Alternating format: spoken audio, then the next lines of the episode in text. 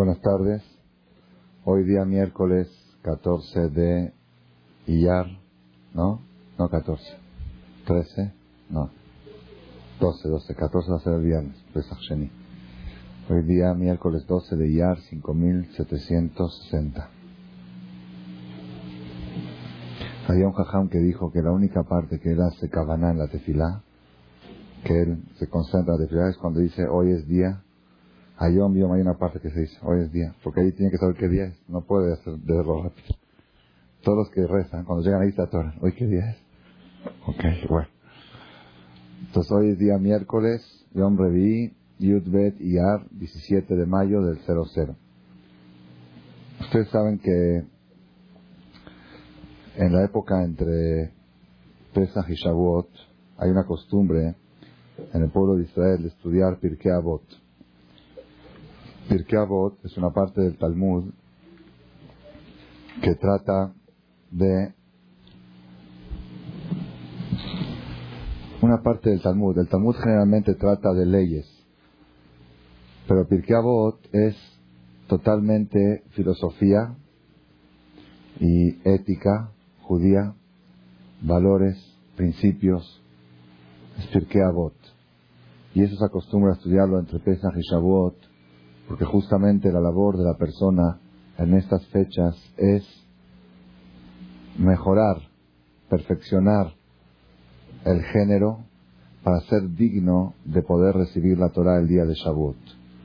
Y a través de Pirkei Avot, a través de que la persona estudia la filosofía y los principios del judaísmo, entonces él es merecedor que cuando llegue la fiesta de Shavuot, Dios le entregue la Torah nuevamente, como sabemos que cada año la energía de Kabbalah Torah se vuelve a repetir. Quiero analizar, quiero analizar una Mishnah de Pirkei Avot, que es una de las Mishnayot más conflictivas que existe en este libro de Pirkei Avot. Es en el capítulo 1, versículo 3, dice así. Antignos ish soho kibel mishimon atzadik un rabino llamado Antignos del Talmud, él fue alumno de Shimon Atzadik. Huaya Omer, él, Antignos, solía decir, acostumbraba a decir, siempre repetía esta, esta enseñanza a sus alumnos. Al tihiyu kavadim ameshameshim etarav amenat lekabel peras. Ela, heyu kavadim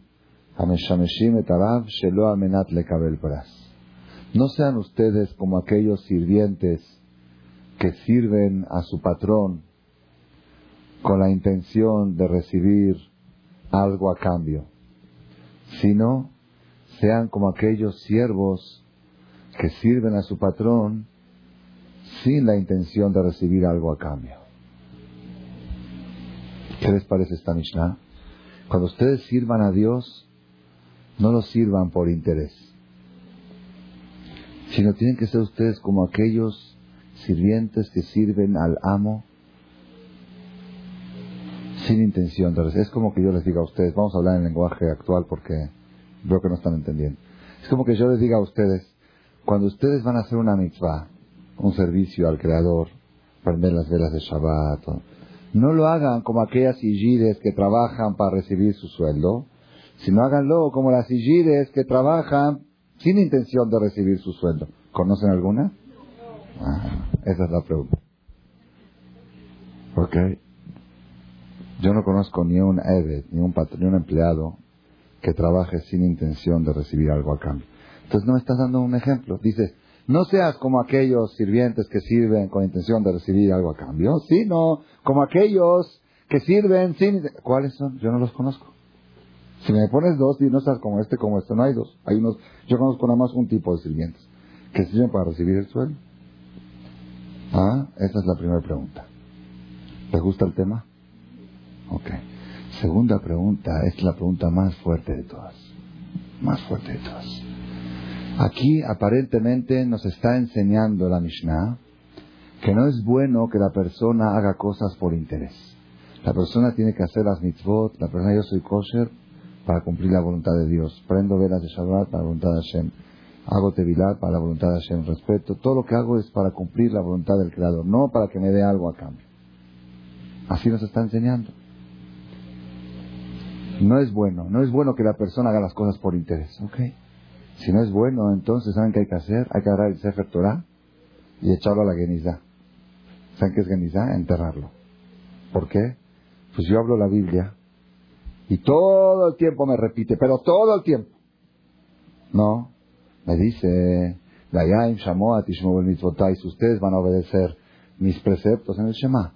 que yo les ordeno y la Hashem lo que ulobdo, bejol levavhem, ujol nafshechem. ¿Conocen lo que estoy leyendo el Shema? Si ustedes van a hacer eso, ¿qué va a pasar? les va a dar lluvia, veito, lloré, malcos, vas a estar de ganeja, vas a poder recoger tu cereal, vetido y tu viñedo, veitzareja, tu olivar, la tía ese les va a haber mucha abundancia de pasto en el campo para los animales, va a jaltar, de sabata, te vas a llenar.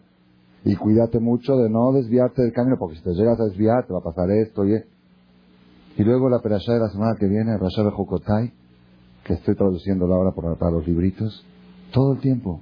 Que dice, y te lejos, si ustedes van a caminar en mis caminos, entonces va a haber lluvias en su tiempo, y va a haber, van a multiplicarse, van a crecer, va a haber paz, no va a haber guerras, pero si ustedes llegan a desviar, va a haber enfermedades, va a haber toda, todo, pero toda la Torah, del principio al final, nos está motivando con el interés, todo el tiempo. Y viene Pirkei y me dice, no, no, no, no. Cuando lo hagas, no lo hagas por interés.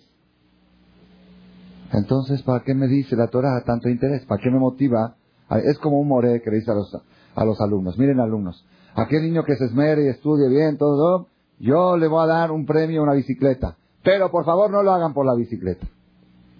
Entonces, ¿para qué me, dices? No me digas la bicicleta y no lo voy a hacer por la bicicleta. Mejor explícame que es bueno estudiar para, para crecer y superarse. Y no me motives con una bicicleta, porque luego me motivas y me dices, y no lo hagas por eso. ¿No es una contradicción muy fuerte? Muy fuerte. Toda la Torah, el que estudia la Torah, todo el tiempo está despertando el interés. Despertando y te dice, y yo te ordeno que hagas esto para tu bien, para que tengas salud y para que tengas larga vida y para que tengas todo el tiempo. Y después viene el sí, pero no lo hagas por eso. Segunda pregunta. Entonces, primera pregunta, ¿dónde está el Igir que trabaja sin intención de recibir sueldo? Segunda pregunta, si es tan malo hacerlo por interés, ¿por qué la todo el tiempo me despierta el interés? La Torah me está poniendo una trampa. Dios me está, me está haciendo una trampa. Es como el more que le dice la bicicleta y después le dice y no lo hagan por eso. Eso está mal. Había una yeshiva aquí en México hace un tiempo que el jajam de la yeshiva empezó a motivar a los alumnos. El que llega temprano gana 50 pesos, el que llega tarde multa de 20 pesos, el que llega es... Así se manejaba. Y al principio funcionó muy bien, así como que los muchachos, ay, ya ahorré, Después hubo mucha crítica. ¿Por qué? Pues esa no es la manera de educar a los jóvenes a estudiar Torah. Todo el tiempo el dinero, el dinero, el dinero. Hubo críticas de los padres, hubo críticas, al final le pidieron que deje de usar esta estrategia. ¿Ok? ¿Por qué? Pues todo se materializa. Todo no, pero el decía, no, yo les ofrezco dinero, pero les digo que no lo hagan por el dinero. No, no se puede. Si, mejor explícales la importancia de estudiar Torah y todo eso. Entonces, el Moré puede decirse, pues yo lo aprendí de Dios. Dios en natural todo el tiempo ofrece el dulce. Larga vida, salud, tener hijos, tener esto, ¿eh? todo el tiempo. Y viene Pirkeabot, no lo hagas por eso. Esa es la segunda. La tercera pregunta es, una pregunta que acabo de ver ahora, estaba preparando la perashá la otra semana, y preguntan los comentaristas de la Torah, Rambam, Nachmanides, Maimónides, Ebenezer, Sforno, todos los comentaristas. Dice, ok, aun cuando la Torah quiere motivar a la persona a que haga las cosas por interés, pero todo lo que la Torah ofrece es puro materialismo, no habla del otro mundo. En la Torah no aparece en ninguna parte la recompensa espiritual. El Gan Eden, que es Leavdil, los otros, las otras religiones, se habla mucho de ahí este cómo escribió este Mahoma ¿Ah? Le prometió a cada fiel, cada tzadik, que le prometió en Gan Eden, siete mujeres. Si está en el Corán. ¿Qué le puede prometer un musulmán? No tiene otra cosa en la cabeza más que eso. ¿Qué, imaginación de placer puede tener más que siete mujeres? Le prometió a cada tzadik siete mujeres en Gan Eden. Y los otros también hablan. En la Torah no habla nada de Gan Eden, pero nada. Lean toda la Biblia de principio final. Bueno, dime cómo se ve ahí, es un palacio muy grande, muy bonito, vas a tener nada. En la Biblia no. En el Talmud ya aparecen algunas cosas, pero en la Biblia, Biblia no. ¿De qué habla la Biblia? Lluvia, comida, riqueza, larga vida, salud. Entonces, ¿cuál es la pregunta, la tercera pregunta? Que aparentemente la Torah nos materializa. Nos materializa todo el tiempo. Nos está haciendo, aparte nos hace interesados, pero ¿qué tipo de interés? Si fuera que nos podría una motivación espiritual, digo, bueno, también es interés, pero es un interés espiritual, un interés noble. ¿Qué es mejor? A ver, una persona que dice, yo hago esta mitzvah, yo hago esta mitzvah para que Hashem me dé Olam para que el Eden, para lograr la vida eterna en Olam O una persona que dice, yo hago esta mitzvah para ganar lana, que no es el billete. ¿Ah? Aparente, no cualquier mitzvah, cualquier mitzvah, aparentemente. ¿Quién es más tzadik? Aquel que dice, no, yo no quiero nada en este mundo, yo lo que quiero es gané de Olam esto está bien. Pero aquel que dice yo me porto bien para que me vaya bien, así que tenga casa en Cuernavaca y esto y lo otro, todo ok, todo eso. Entonces esa persona está materializando la religión. ¿Ok? Pero esa persona tiene, yo ahorita les voy a demostrar que el segundo es más categoría que el primero. Que el que hace mitzvot para Cuernavaca es más categoría que hace mitzvot para la Ah, no, esa es otra conferencia, ya la escuchaste, esa es otra. Hoy vamos a buscar otro enfoque totalmente, vas a ver que es una revolución en, la, en el concepto del judaísmo. Pero no se entiende. Por naturaleza uno siente que, que hacer las mitzvot para tener algo material es, es un error. Y la Torah todo el tiempo me está motivando con cosas materiales, me está materializando. Son tres preguntas que expusimos hoy. ¿Dónde están los giros que sirven sin interés de sueldo? Segunda pregunta, ¿por qué, si, si no es bueno hacerlo con interés, por qué la Torah me despierta el interés? Tercera pregunta, si ya me despierta el interés, que me despierta un interés espiritual, no un interés material. ¿Ok? ¿Les gustaron las preguntas? Ok. El tema está muy interesante. Antes de llegar a la respuesta, vamos a leer aquí una, una parte del Talmud donde nos cuenta la historia de Rabbi Shimon Bar Yochai. ¿Han escuchado ustedes de Rabbi Shimon Bar Yochai? ¿Quién era Rabbi Shimon Bar Yochai? Shimon Bar Yochai es la fiesta que vamos a celebrar el próximo martes. No, era alumno, era uno de los alumnos de la Vía Kiva. El lunes a la noche es la fiesta. El lunes a la noche es la cena del Akba Omer. Entre paréntesis están todos invitados. Cada año la hacemos. Es una taquiza. ¿Ok? Hombres, mujeres. Todos están invitados a entrada libre. Es una alegría muy grande que hacemos con música. Cantamos, bailamos. Aproximadamente nueve y media. Y yo conozco gente que se han acercado al judaísmo aquí en este Midrash han hecho un cambio en su vida más a través del Agba Omer que a través de Kippur. Ese día tiene una energía tan poderosa, una energía espiritual tan poderosa que le da una luz, una claridad a la persona en la vida, que a la persona se le facilitan los cambios que quiere hacer en la vida, más en el Agba Omer que en Yom Kippur. ¿Por qué? Porque es un día que Rabbi Shimon Bar Yochai se despidió de la vida material y subió al cielo, y está escrito que ese día se comunicó el cielo y la tierra. Ese día bajó tanta luz del cielo a la tierra que quedó registrado en el calendario que cada vez que se repita esa fecha va a volver a bajar esa luz y esa energía. Y por eso él ordenó a sus alumnos, antes de morir, prohibido que lloren el día de su fallecimiento. Nada más que prohibido que lloren. Este día tiene que dar registrado para la historia como un día festivo y los obligo a festejar y a celebrar. A tal grado se festeja que en el rezo del martes en la mañana no se dice Ana, como en las fiestas, que no se dice confesión, se dice Yeshem. Y trae el libro Sharet Shuvah, que hubo un rabino hace como 400 años que él quiso negar la fecha del Agba Omer. Dijo, ¿qué es eso de, eh, ¿qué es eso de fiesta en fiesta? Él dijo en su knis, dijo, dijo que hagan Ana en el Agba Omer. Dijo, no es un día, no está escrito en ninguna parte en la Biblia, que hay que festejar y que inventan fiestas nuevas y no sé qué. Y ese rabino no terminó el año. Se fue joven del mundo. Y dijeron los rabinos de la, de la ciudad que era porque él rechazó la importancia de esa fecha. Y a partir de ahí se divulgó en todo Israel que prohibido hacer Ana el día del Agbomer, prohibido confesar. Inclusive el lunes de la noche, el que acostumbra antes de dormir decir Ana, El lunes a la noche no se puede decir Ana.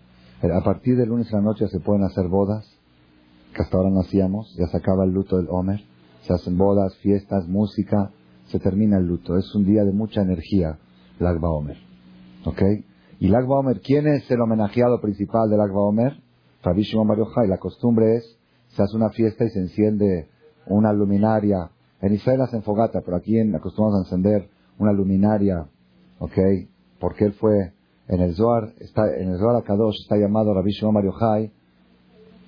Botzina Kadisha, la luz. Él fue la luz del mundo. Él descubrió la luz de la Kabbalah, ¿ok? La luz es como, la Kabbalah, yo siempre digo, la Kabbalah es como una energía nuclear. ¿Es buena la energía nuclear o no es buena? Buenísima. ¿Han entrado alguna vez a una planta nuclear? ¿Por qué no han entrado nunca a una planta nuclear? ¿Ah? Es peligrosísimo. Porque el que entra a una planta nuclear puede terminar, recibir radioactividad, radioactividad, y eso es peligrosísimo. Para poder entrar a una planta nuclear se necesitan como 20 precauciones. Se tiene que vestir un chaleco, se tiene que poner ciertas vacunas. hoy en día todo lo que tenemos, los teléfonos celulares, las computadoras, medicinas, todo es de energía nuclear. La energía nuclear es lo mejor que ha descubierto a la humanidad en el siglo, en la historia. ¿Okay? Sin embargo, sin embargo, con toda la fuerza que tiene la energía nuclear, nadie se atreve a meterse a una planta nuclear sin la preparación adecuada. Y el que ve los requisitos para entrar dice, mejor no entro. El que se le antoja un día conocer una planta nuclear y le ve las condiciones, ¿ah? cuando tú vas a un lugar así, hasta una feria cuando vas y te dicen, aquí prohibido que suba quien esto, quien tiene, mejor no me meto. ¿Ya? ¿Verdad o no? Así es la cábala, por eso es tan peligroso meterse a la cábala. Meterse a la cábala sin la preparación adecuada es como meterse a una planta nuclear sin la protección. ¿Ok? Pero no queremos decir que la, que la energía nuclear no sirve. ¿Ok? Rabbi Shimon Bar fue el Abdil, el Albert Einstein del judaísmo. El que descubrió la energía nuclear del judaísmo. El Zohar HaKadosh. El 99% de las cosas que hacemos en nuestra vida están basadas en la Kabbalah que está basada en el Zohar HaKadosh. Cada cosa. ¿Por qué hay que agarrar con la mano de... No, Rabbi Shimon hace dos mil años. ¿Por qué hay que agarrar la copa con la mano derecha del Kiddush? ¿Por qué esto? La verja, ¿por qué sí, sí? ¿Por qué la netilatia daim en la mañana? Y todo, todo, todo viene de ahí, de la Kabbalah, del Zohar. Y todo eso salió de Rabbi Shimon Bar Yochai. Y Rabbi Shimon Bar Yochai, su energía la dejó plasmada en el día del Akba Omer. Y él prometió que toda aquella persona que encienda una luminaria el día de su aniversario, en su honor, él mismo va a bajar y le va a dar una bendición. Pero como él baja, cuando él va a bajar a Bishop Mario esta noche del Agua Omer, visita todas las sinagogas, todos los lugares donde están haciendo una fiesta, donde están cumpliendo su palabra, y bendice a todos. Pero como es, ay, da pena que un jajam tan grande vaya solo, entonces viene a acompañarlo a sus alumnos. Viene a acompañar a Rabina Ir Balanés, este, los tzadikim, de todas las... Por eso se acostumbra a poner luminarias para todos, para no nada más a Rabbi Shimon, sino a todos toda la comitiva que viene con él. Es una noche muy, muy alegre, la noche del Agba Omer, y yo les digo así por experiencia en la materia. Conozco personas, principalmente señoras, que han cambiado su vida a partir del Agba Omer. La energía que sintieron en la vida la habían sentido. ¿Ok? Por ese motivo tenemos que prepararnos para recibir esta fiesta tan bonita del Agba Omer. Rabbi Shimon Bar Yochai, ¿cómo se originó este personaje llamado Rabbi Shimon Bar Yochai, se originó con la famosa historia que seguro ya saben, que se escondió en una cueva 12 años con su hijo Rabbi Elazar, y ahí es donde se le descubrió el Zohar. Pero ¿por qué se escondió 12 años? ¿Y por qué lo perseguían? Entonces vamos a estudiar lo que dice el Talmud. Dice el Talmud así, escuchen la historia y vamos a ver, porque a mí siempre me gusta sacar cosas de la historia que sean aplicables en todas las generaciones. Porque eso de Kabbalah y de hacer milagros y de volar, todo eso, y la cueva, yo nunca me voy a esconder en una cueva con mi hijo y no voy a comer algarrobo 12 años, porque no soy capaz de hacerlo, ni tampoco de vivir con un vaso de agua. Yo quiero coque, refresco y jugos y todo.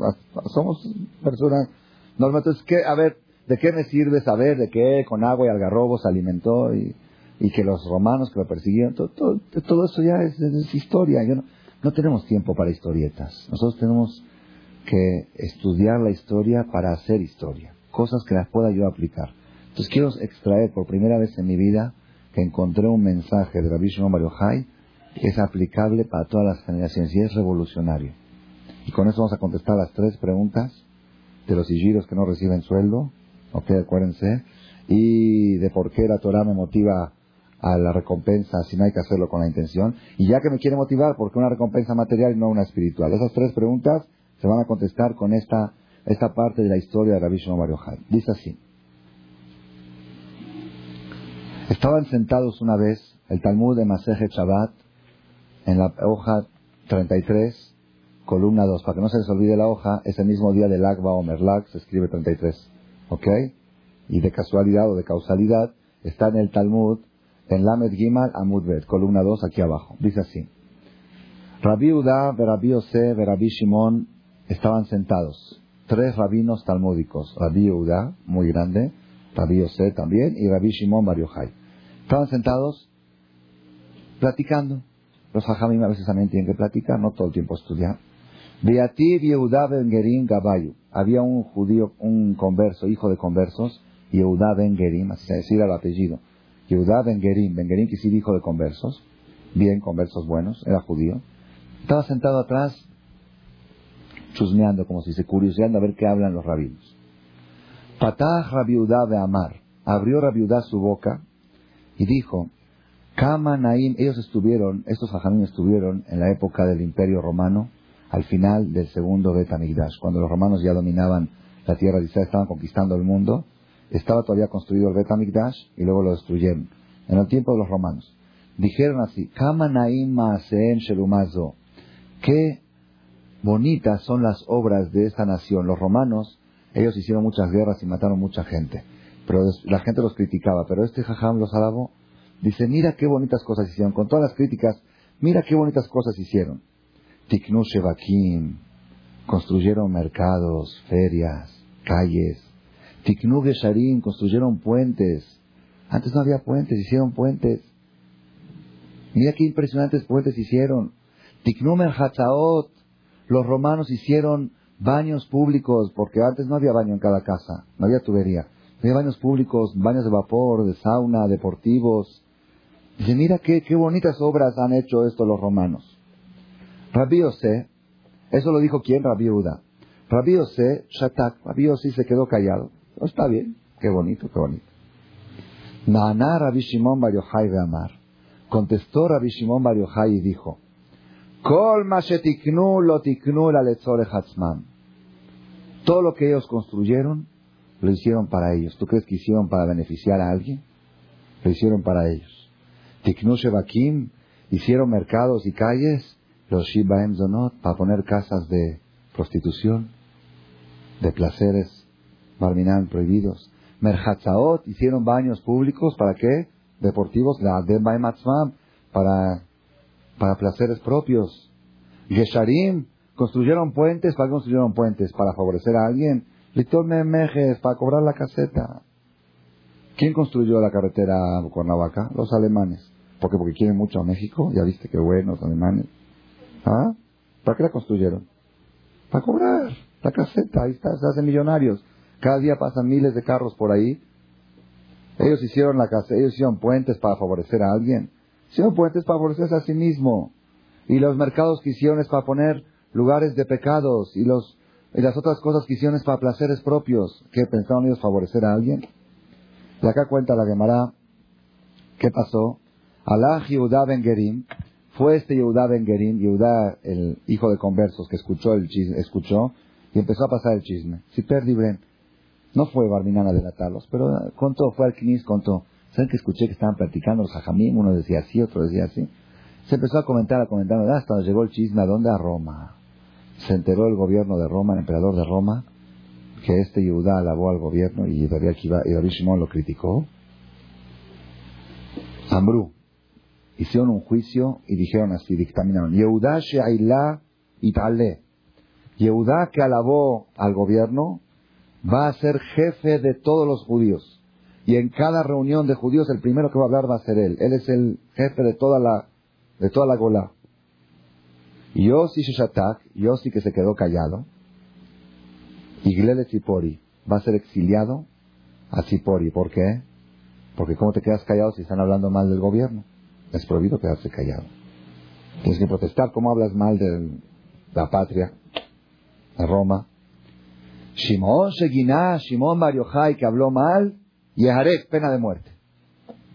Azalhu Ubre fue él y su hijo, Kashu Midrasha, se escondieron en el Beta Midrash, en el Knis, en un lugar así escondido, a estudiar, y todos los días su esposa les traía pan para comer y una jarra de agua.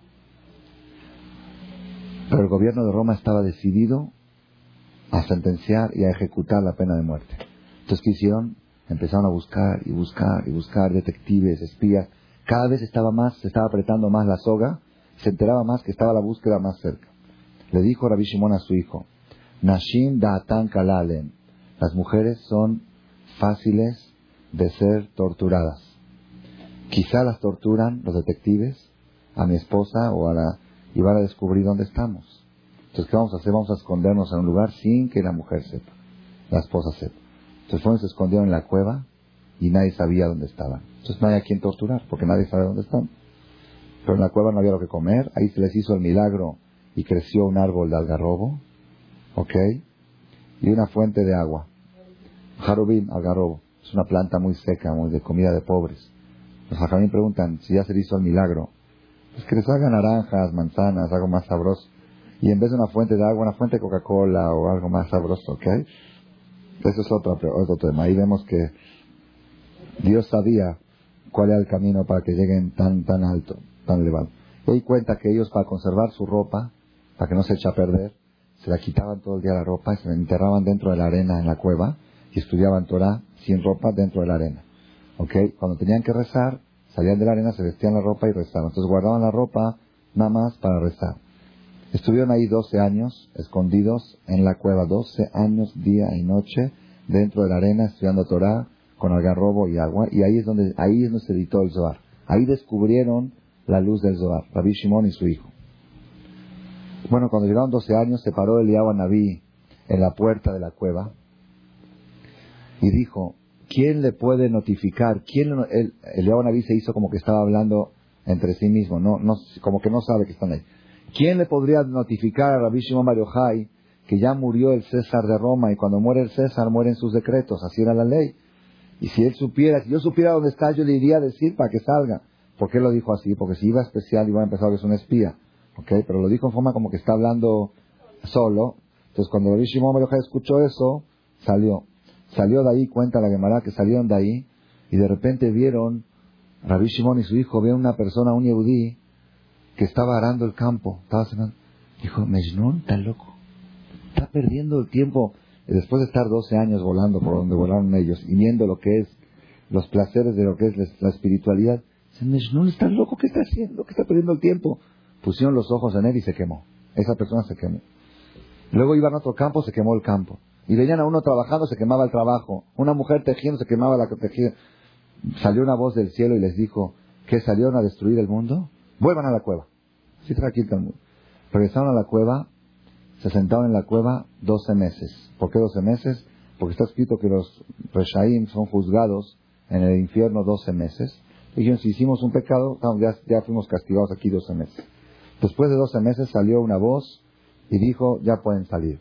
Salieron el papá ya había madurado, el hijo todavía no. El papá ya en, esos 12 meses alcanzó a entender de que el mundo tiene que tener trabajadores también, tiene que haber gente que estudie, no pueden todos estudiar, tiene que haber, pero el hijo todavía no lo entendía. Se salieron y el hijo también decía, papá, mira eso, y lo quemaba.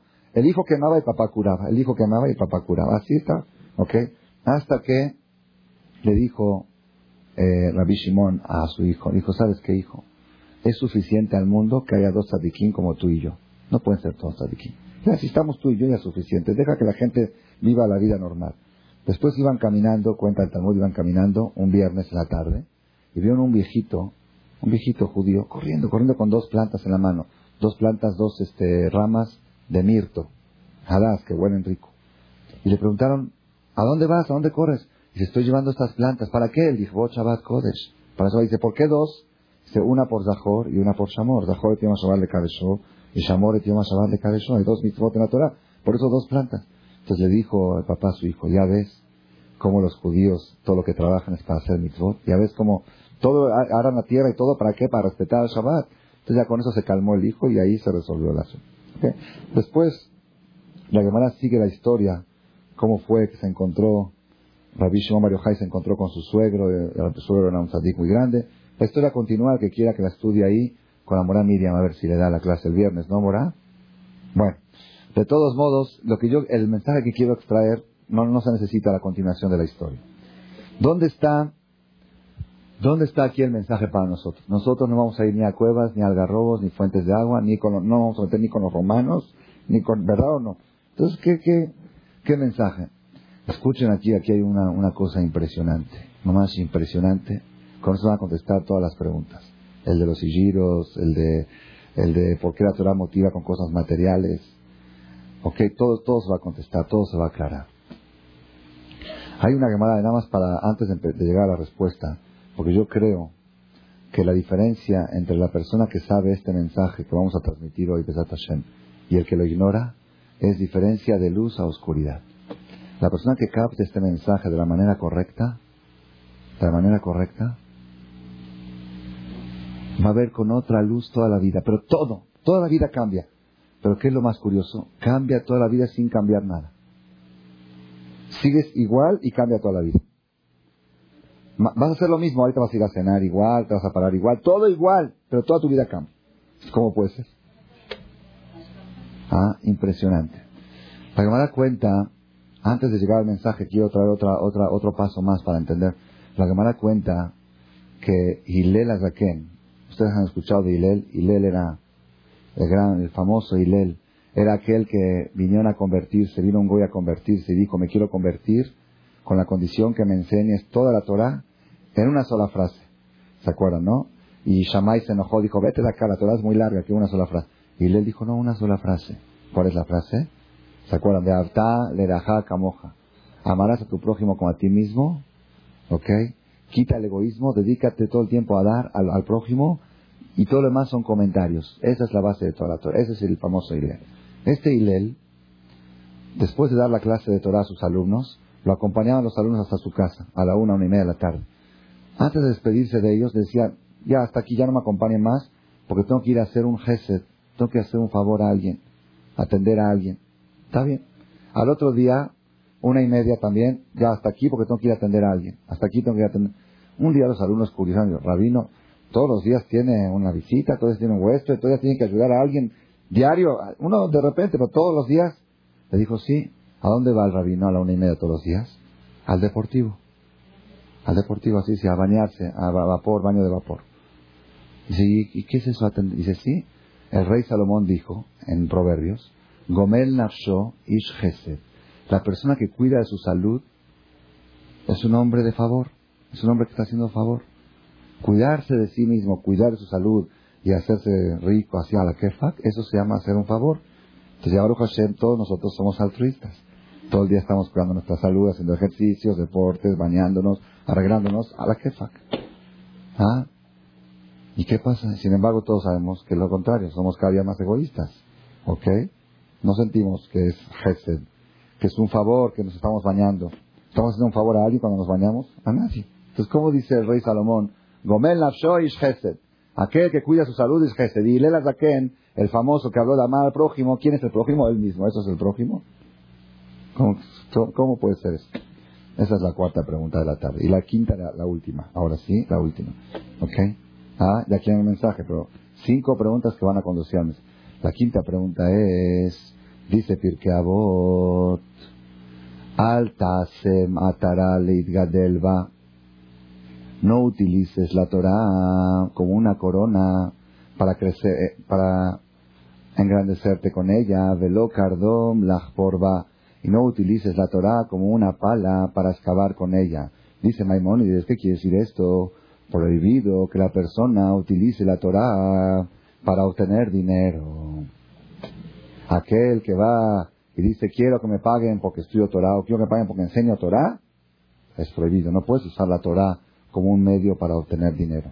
Es muy grave y Maimónides dice que es gravísimo. Es lo más grave que puede haber. ¿Por qué? Estás profanando la Torah. Estás agarrando algo tan espiritual y convirtiéndolo en dinero. Eso es gravísimo, gravísimo, gravísimo. ¿Qué, ¿Qué dicen ustedes de esto? ¿Les parece bien? Entonces, ¿qué hay que hacer? ¿Qué hay que hacer? Hay que cerrar los colel. ¿Qué son todos los colel? ¿Ah? Los colel hay que cerrarlos. Los morim, hay que, no hay que cerrar las escuelas. Solamente contratar morim sin sueldo. Ok.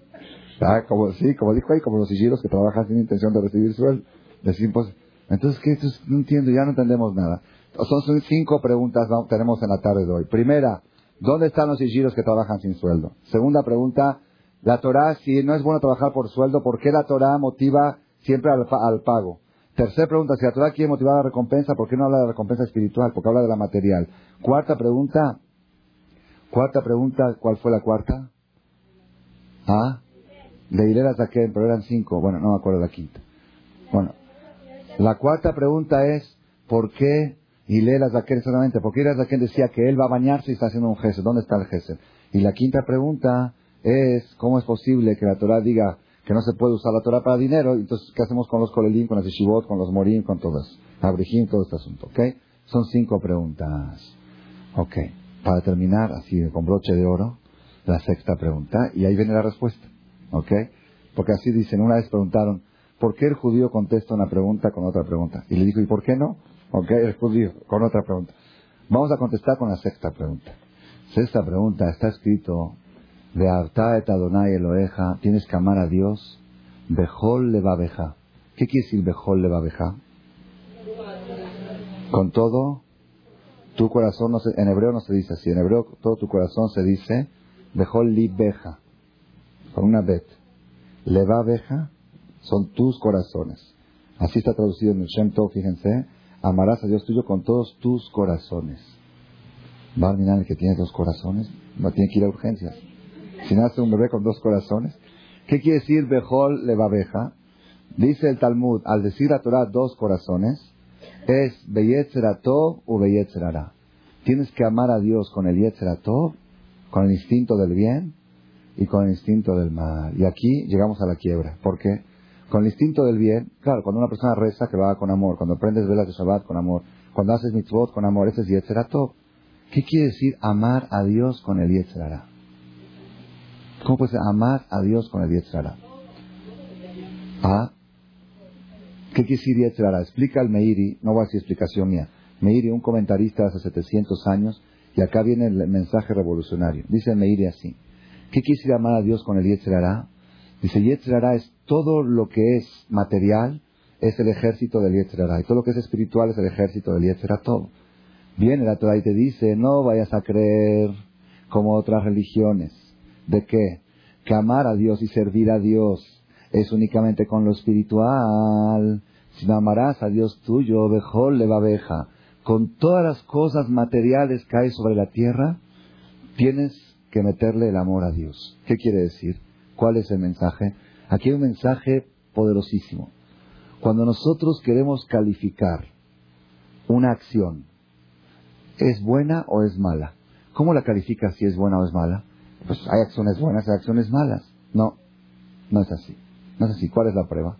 Por ejemplo, si yo agarro a una persona y lo encierro en un cuarto, le privo su libertad y le doy de comer pan y agua, ¿es una buena acción o una mala acción? Malísima. ¿Cómo estás haciendo sufrir a una persona encerrándolo, le privas su libertad y le das pan y agua? Es mala acción. Sin embargo, si el policía lo hace al delincuente, ¿es buena acción o es mala acción? Buenísima. Pero como si es la misma acción, la misma acción que antes me dijiste que es lo peor, de repente se hizo buena. ¿Cuál es la, cuál es la diferencia? El objetivo. Si el, el objetivo de encerrar a esa persona en el cuarto es privarle su libertad para hacerlo sufrir, es una acción mala. Pero si el objetivo del policía es para evitar que otros sufran, entonces, entonces ¿qué quiere decir? Que no puedes juzgar la acción como tal. Tienes que juzgar la acción según el objetivo. Según el objetivo. No, no, el objetivo no es porque se la merece. No como castigo. No es el punto del castigo. ¿Cuál es el objetivo del policía que encierra a una persona en la cárcel? ¿Para castigarlos? No. Para proteger a la sociedad. Este señor libre es un peligro. Entonces, al estar privado de su libertad, estamos protegiendo a la humanidad, que no sufran. ¿Ah? Hoy en día, la nueva, el nuevo sistema democrático en Estados Unidos, ¿ok? Protegen al delincuente y desprotegen a la sociedad. porque siempre buscan que pobrecito, que jazito, que estaba traumado, que por eso lo hizo.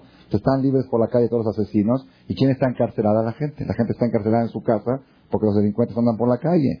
¿Ok? Entonces, ¿a qué llegamos? Llegamos a una idea. La idea es, la acción se juzga según el objetivo, no según la razón.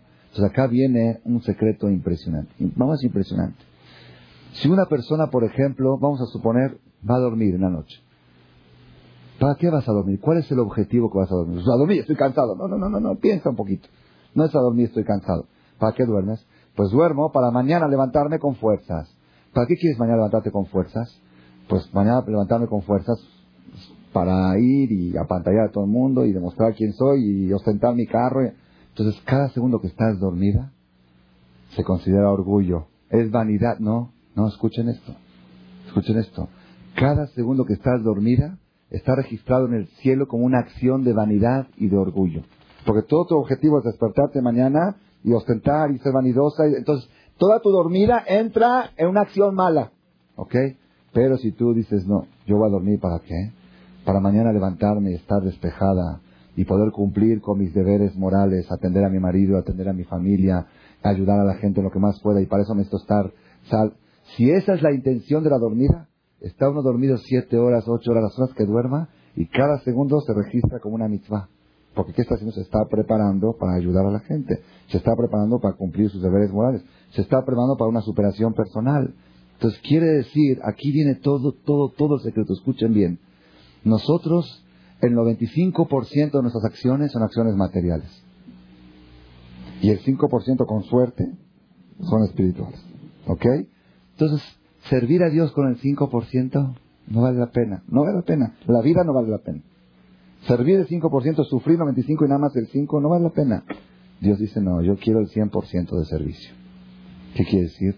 Cuando tú vas a comer, tenemos que saber un secreto muy grande. Nosotros cuando agarramos una fruta y decimos, Hashem Bendito tu Dios. ¿Ok? ¿Qué quiere decir Elohenu? Nuestro Dios. Tenemos que haber dicho Adoneno. Baruch Amonai Amonenu. ¿Por qué decimos Amonai Eloqueno? ¿Qué quiere decir la palabra Eloqueno? Eloqueno. Eloqueno es fuerza. Yo escuché una explicación de mi maestro Rabbi de Bendavid hace como 20 años y la acabo de ver hace, hace una hora y media que estaba en el forno. Dice, cuando hablamos que Dios dice yo quiero ser Elohim, Amonai es Dios. ¿Qué es Elohim? Elohim no es Dios. Elohim quiere decir objetivo, meta, así dice el forno. En, Israel, por ejemplo, cuando hay este, un artista, un artista o un jugador de fútbol muy famoso, le llaman Elil. Elil es, ídolo. Ídolo del fútbol, ídolo del arte, ídolo del teatro, ídolo. ¿Ok? ¿Ídolo de qué viene? Ídolo viene de ideología. Toda mi ideología, toda mi pasión es eso. La gente que adora a artistas o esto, duermen con, eso y se paran con eso y ponen fotos de él y por todas partes y llevan aquí colgado un autógrafo de él. Bueno, ¿qué tienes? No, están comiendo y hablan del futbolista. Están todo, el fútbol, el fútbol, ¿ok? Eso se llama Eloa. Eso se llama Dios. La gente que endiosa el dinero, todo el tiempo dinero, dinero, es Eloé, que es Dios de plata, Dios de oro, ¿ok? ¿Qué quiere decir Eloa? Eloa no quiere decir Dios. Eloa quiere decir ídolo, es decir, pasión, que ese es todo el objetivo. Sigmund Freud, un psicólogo, el que fundó la psicología, él dijo una cosa impresionante. Y la Torah también lo dice, pero él lo dijo y lo vamos a aplicar a la Torah. Él dijo, todos los seres humanos, todo lo que hacen en la vida tiene uno de dos objetivos. Uno de dos objetivos, no hay más que dos objetivos. Es sexo o cabod, honor. Pero todo, todo lo que uno hace. No, pues pregúntanos, ¿para qué trabajas? Para hacer dinero. No, él no quiere el dinero. Él quiere o el dinero para obtener honores a través del dinero, o el dinero para obtener placeres físicos a través del dinero. No hay, es que no hay otra cosa. No, es que a este le gusta mucho comer. ¿Por qué le gusta comer? ¿Para estar fuerte para qué? ¿O para pecar? ¿O para honores? Inclusive la política. aquellos que llegan a la política, aquí atrás vive un doctor, un geriatra, que él fue el geriatra, un paisano.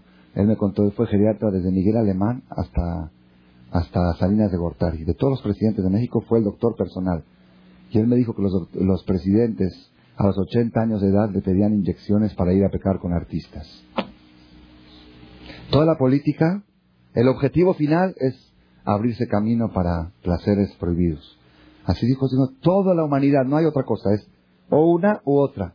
No, por uno dice, no, yo, a ver, ¿para qué voy al súper? No, voy al súper para comprar la comida, yo no voy para... No, no, no, espérate. ¿Y para qué quieres comer? ¿Y para qué? Para llegar o a esto o a esto. Entonces, eso se llama el objetivo. Cuando nosotros agarramos una fruta decimos, Barujata Monai, bendito tu Dios, Eloheno, nuestro Dios, que es nuestro Dios. Todo lo que yo hago en la vida tiene un solo objetivo, llegar al Creador, acercarme a Él. Nada más que para acercarme a Él necesito estar sano. Para poder acercarme a Él necesito tener dinero. Para acercarme a Él tengo que tener familia. Para poder acercarme a Él tengo que tener casa en Cuernavaca. Para poder descansar fin de semana y estar más, más tranquilo y para poder unir más a mi familia. Pero todo tiene un solo objetivo. El judío tiene un solo objetivo en la vida, el no Llegar a Él. Si la persona se maneja así, puede haber dos hombres que trabajan siete horas al día. De nueve de la mañana, por ejemplo, a tres de la tarde. Igual, trabajan. Duro.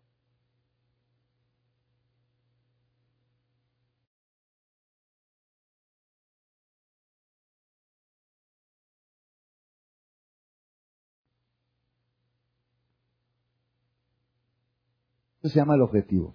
Cuando nosotros agarramos una fruta decimos, Barujata Monai, bendito tu Dios, Eloheno, nuestro Dios, que es nuestro Dios.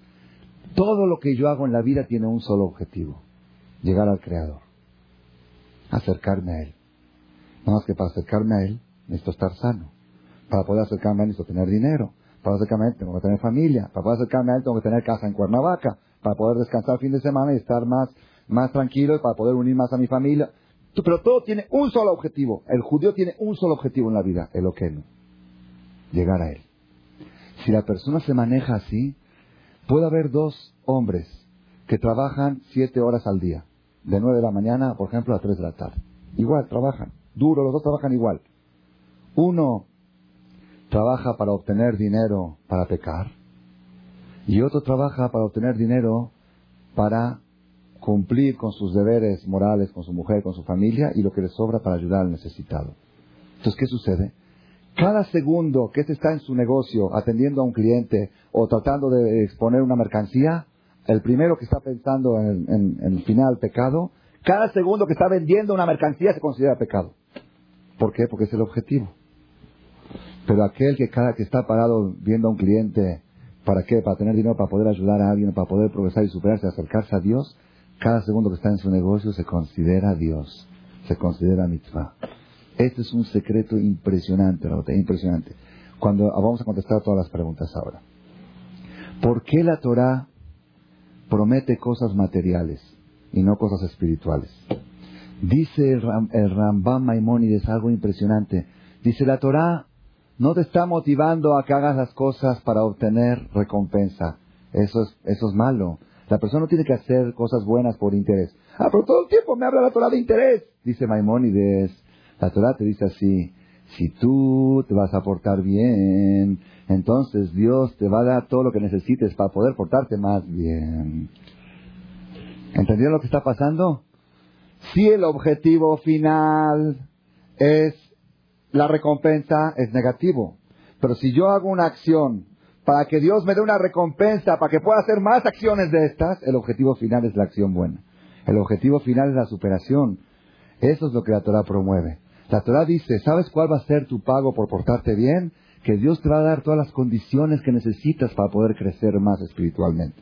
Entonces, si alguien me pregunta, ¿es bueno, ¿es bueno ponerse el tefilín para que vaya bien el negocio? Ah, respuesta, depende. ¿Para qué quiero que me vaya bien el negocio? Ay, ¿Entendido cómo está? Si yo me pongo el tefilín para que vaya bien el negocio, para que al irme bien pueda venir a estudiar Torah en las tardes tres, cuatro horas porque tengo más tranquilidad financiera, entonces eso es algo muy bueno. Porque el objetivo final es lo espiritual. Yo hago una acción espiritual para que me genere condiciones materiales para poder superarme espiritualmente más. Eso es lo que la Por eso la Torah no habla de la recompensa en el Gan Eden. Dios no quiere que tú hagas mitzvot para que te vaya bien en el Gan Eden. No. Tú tienes que superarte porque ese es el objetivo de la vida, la superación. Nada más supérate para que Dios te dé más condiciones materiales para superarte más. Entonces quiere decir que sale una cosa muy rara. Una persona dice, yo me pongo el tefilín para que Dios me dé casa en Cuernavaca, es un tzadik. Y una persona dice, me pongo el tefilín para que Dios me dé la mamá y no es tan tzadik. ¿Por qué? porque aquel objetivo final es recibir una recompensa, y este el objetivo final es tener una casa en Cuernavaca para poder unir más a su familia y llevarse mejor con su marido y poder hacer más mitzvot y acercarse más. ¿Entendieron lo que está pasando? Por eso la Torah motiva con cosas materiales, porque esa no es la recompensa final, eso es el medio para poder superarte más. Tú tienes que ver el objetivo. El objetivo. No, pero, ok, pero acá viene un secreto muy grande. En conclusión, todo el tiempo la persona tiene que hacer mitzvot con interés material. Pero el interés material para qué? Para superarte espiritualmente más. Entonces el objetivo final tiene que ser lo espiritual. Con esto se contestan todas las preguntas. Mire, vamos, vamos a ir contestando no en el orden que las preguntamos. Por ejemplo, ¿se puede recibir dinero por estudiar Torah? Barminan es haram. ¿Se puede recibir dinero por enseñar Torah? Es haram. Ah, entonces, ¿cómo, cómo puede ser que un abrej recibe dinero por estudiar? El abrej, escuchen bien esto, no recibe dinero por estudiar Torah, sino para estudiar Torah. Ahí cambió todo. Lo mismo, ¿eh? es, es, lo mismo. Y para que ustedes vean hasta dónde llega, aquel que recibe el dinero por haber estudiado, entonces la Torah fue un medio para obtener dinero, es lo peor que hay. Utilizar algo tan sagrado para obtener algo tan bajo es lo peor que hay. Pero aquel que recibe dinero para estudiar Torah, entonces agarró algo tan bajo y lo llevó a lo más alto. Pero lo mismo, a tal grado para que se imaginen, mira hasta dónde llegan Israel los colel. Los colel pagan el sueldo a los abrejim el primero del mes antes de que empiecen a estudiar. Si no, como, así es en Israel. En Israel yo me acuerdo, llegué al colel, entré al colel. El primer día que entré me trajeron mi sueldo. Dije, pues no pasó el mes. El empleado trabaja y cobra por haber trabajado. El abrej cobra para poder estudiar. Así, ahí está toda la diferencia. Es algo, es es algo impresionante. Ellos lo hacen en Israel a propósito para inculcar esta idea. Yo no te estoy pagando por lo que trabajaste. Torah no es un trabajo. Es haram cobrar por haber estudiado Torah. Yo te estoy dando lo que necesitas para que el mes que viene puedas estudiar Torah. Entonces, acá también, ahora sí podemos entender lo de las sigires, los sigiros. Le abdil. Hay sigires que vienen a trabajar para cobrar su sueldo. Pero puede existir un caso muy raro de una sigire que dice, no, yo amo a mi patrona, me gusta estar aquí, nada más que necesito algo con qué vivir. Entonces yo como en la casa de la patrona para poder atender las necesidades. ¿Me entendieron cómo?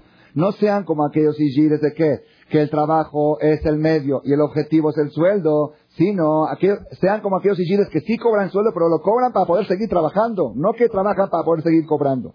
¿Entendieron el mensaje? Todos cobran. No se puede vivir sin cobrar. Trabaja uno cobra, pero la pregunta es, ¿cobras por trabajar o para trabajar? Esa es toda la diferencia. ¿Ok? Entonces se va contestando todas las preguntas. Escuchen estos mamás, ni fla, ni fla, ni fla.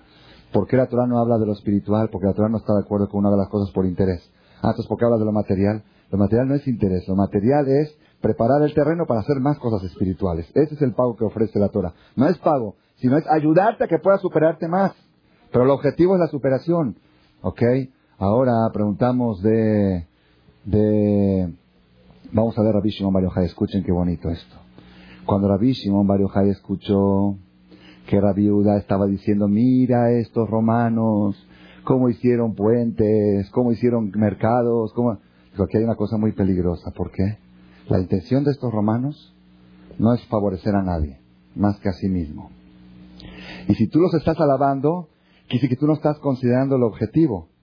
No estás viendo el secreto de que estamos hablando ahora. Nosotros dijimos ahora que si uno hace una acción y la intención es sexo, esto, toda la acción se considera pecaminosa.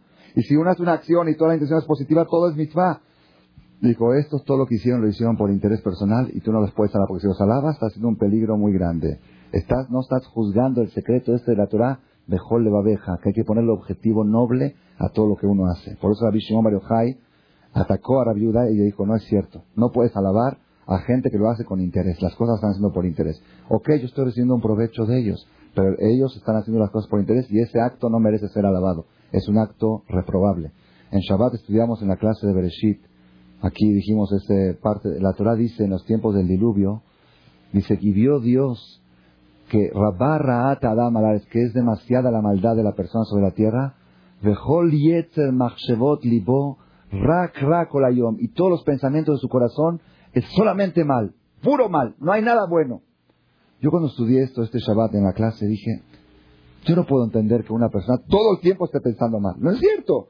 Oh, tiene su actividad, está trabajando, se está bañando, está comiendo. hay momentos, hace cosas malas, pero tiene cosas que no puede todo el tiempo estar haciendo mal. ¿Cómo puede ser? Según lo que decimos se contesta. Por ser que en el subconsciente todo lo que él quiere es hacer cosas negativas, entonces todo lo que hace se está bañando es negativo, está comiendo es negativo, está trabajando es negativo, está durmiendo es negativo, todo lo que hace se convirtió en negativo. La persona tiene que ir educando a su subconsciente que todo lo que hago es para llegar a Dios y automáticamente cada cosa que yo haga material es Dios, cada es sinónimo del Creador. Esto ayuda mucho, ayuda mucho. A mí me pasa a veces, aquí en el Midrash, tenemos movimiento de dinero, libros, se venden, y hay que hacer administración, hay que checar a veces la contabilidad, checar los cobradores y te están robando. A veces uno de repente siente, se materializa uno. Como que dinero y dinero y no es dinero y con cuentas y esto y Excel y no. Como que uno, pero después uno se pone a analizar, ¿y el dinero para qué? Cuando tenga dinero me voy a construir una casa en París. ¿Para qué el dinero? Si hay dinero, si sobra, ¿qué hacer? Más Torah, más libros. Entonces, al final el objetivo, ese es el punto. Si el objetivo es el dinero, entonces estás de la patada. Pero si tú el objetivo del dinero es para hacer más mitzvot y hacer más libros y construir otro colel y otro knis, ¿qué hago yo si tengo 10 millones de dólares? A ver, ¿qué hago? ¿Qué haría? ¿Ah? Otra yeshiva, construyo acá. Entonces, todo, al final todo es espiritual. Todo es, si el objetivo es espiritual, todo lo material se convierte en forma automática en espiritual. Por eso les dije, no hay que cambiar nada. Ustedes sigan todo igual. Ahorita vayan a su casa, preparen la cena, laven los platos, todo, todo normal, vayan a dormir normal, a bañar, todo normal. Nada más cambien el objetivo y se cometen. ¿Cuál faltó la pregunta de quién? De Hilel, ¿verdad? La última pregunta. Escuchen esto, precioso, precioso. Es lo más precioso que he descubierto en mi vida. ¿Cómo puede ser que Hilel se iba a bañar y decía que estaba haciendo un, un gesto de una mitzvah? Ustedes imagínense una, una mujer que tiene un carro, carro. Y todo el tiempo lo está brillando y arreglando y pintando y poniendo otra vez pintura y otra vez, y quiero esto y le pone acá y le cuelga un espejito por acá y un adorno. Entonces tú cada vez que dices, es una mujer vanidosa. Y luego lustrándolo y cepillándolo y que esté espejo y, y echándole gasolina y al cambio de aceites y cambio de agua. Todo el tiempo su carro, su carro es su abodazara. Entonces ¿qué dices? Vanidad. ¿Ok? Esta mujer, después de un año, su marido le compró otro carro. Tiene dos. El otro carro está muy bueno, pero el que tenía antes dijo, lo voy a vender, ¿cuánto me van a dar por él? No ofrecen tanto. Haram, ¿sabes qué? Lo voy a dejar para prestar. Un carro para prestar el día que no circula, el que necesita un carro para cualquier cosa que se ofrezca. Y eso es muy bueno porque presto mi carro y no tengo que... A veces uno no quiere prestar porque se lo echan a perder. Pero así tengo el mío, lo cuido bien y tengo uno para prestar. La verdad es una cosa, el que puede, es una cosa maravillosa. Tener un carro para prestar es una amistad muy grande. Esta mujer ya agarró este carro y dijo, Gemilut Hasadim, carro, Gemilut Hasadim, carro para ayudar a la gente. El que quiera necesitar, aquí está Col, Dichfin, todo lo que necesita, que lo pida. ¿Ok? Pero ¿qué pasa? Esta mujer sigue brillando el carro este. El carro que tiene, lo brilla y le pone espejo, y le pone muñequito y le echa gasolina y le cambia aceites. ¿Qué pasó ahora? Miren qué cambio sucedió. El año pasado cada vez que brillaba el carro se consideraba un acto de vanidad. Ahora cada litro de gasolina que le mete al carro, ah, que está haciendo Gesed. Gesed, porque es el carro para la gente, no es para ella. Y Lela que él decidió que este carro, su cuerpo, es única y suficiente para ayudar. Todo lo que quiere es ayudar. Todo su cuerpo está a la orden del mundo. Entonces, cada, vez que se baña, cada vez que duerme, cada vez que come gasolina, es el carro para la gente. Se convirtió cada acción personal, es lo que dijo el rey Salomón, Gomel Nafshoish Gesed. Tú tienes que convertirte en una persona de Gesed. Tú tienes que decidir, este carro, este cuerpo, está destinado a dar. A dar lo máximo y recibir lo mínimo. Si está destinado a dar, entonces cada vez que le echas gasolina y que comes, estás haciendo dar. Te bañas, estás dando. Todo, porque todo es para dar. Ese es el secreto, ese es el secreto tan grande que puede cambiar toda la filosofía. Hashem Baraj y Azor, ahora que estamos antes de la Bishimon Bar que el día del Agua Omer podamos recibir este mensaje que nos enseñó Rabbi Shimon, saber enfocar el objetivo, poner objetivos correctos a las cosas. Y a través de eso, automáticamente todo lo que hagamos se convierte en mitzvah. Y, si todo es mitzvah, todo es progreso, todo es superación. Cada día nos acerquemos más al Creador. Amén. Gracias por su atención a este Shiur del Rav Les recordamos que pueden visitar la nueva página de shemto.org en el Internet www.shemtov.org. Actualmente la página cuenta con varias secciones. Noticias sobre las actividades de Shem Tov a nivel mundial, escuchar o bajar las últimas conferencias del Rav Malek, escuchar o bajar la alajá del día, imprimir o estudiar desde su computadora la perashá de la semana, estudio diario de Gemara, Daf Yomi en español, sincronizar su iPod con podcast, un manual para crear su propio CD de las conferencias que existen en la red, adquirir libros con entregas internacionales con la metodología del Rav Malek de español, fonética y hebreo simultáneamente, así como ubicar las ciudades en donde se reparten CDs a nivel mundial. Es que la misbot y muchas gracias.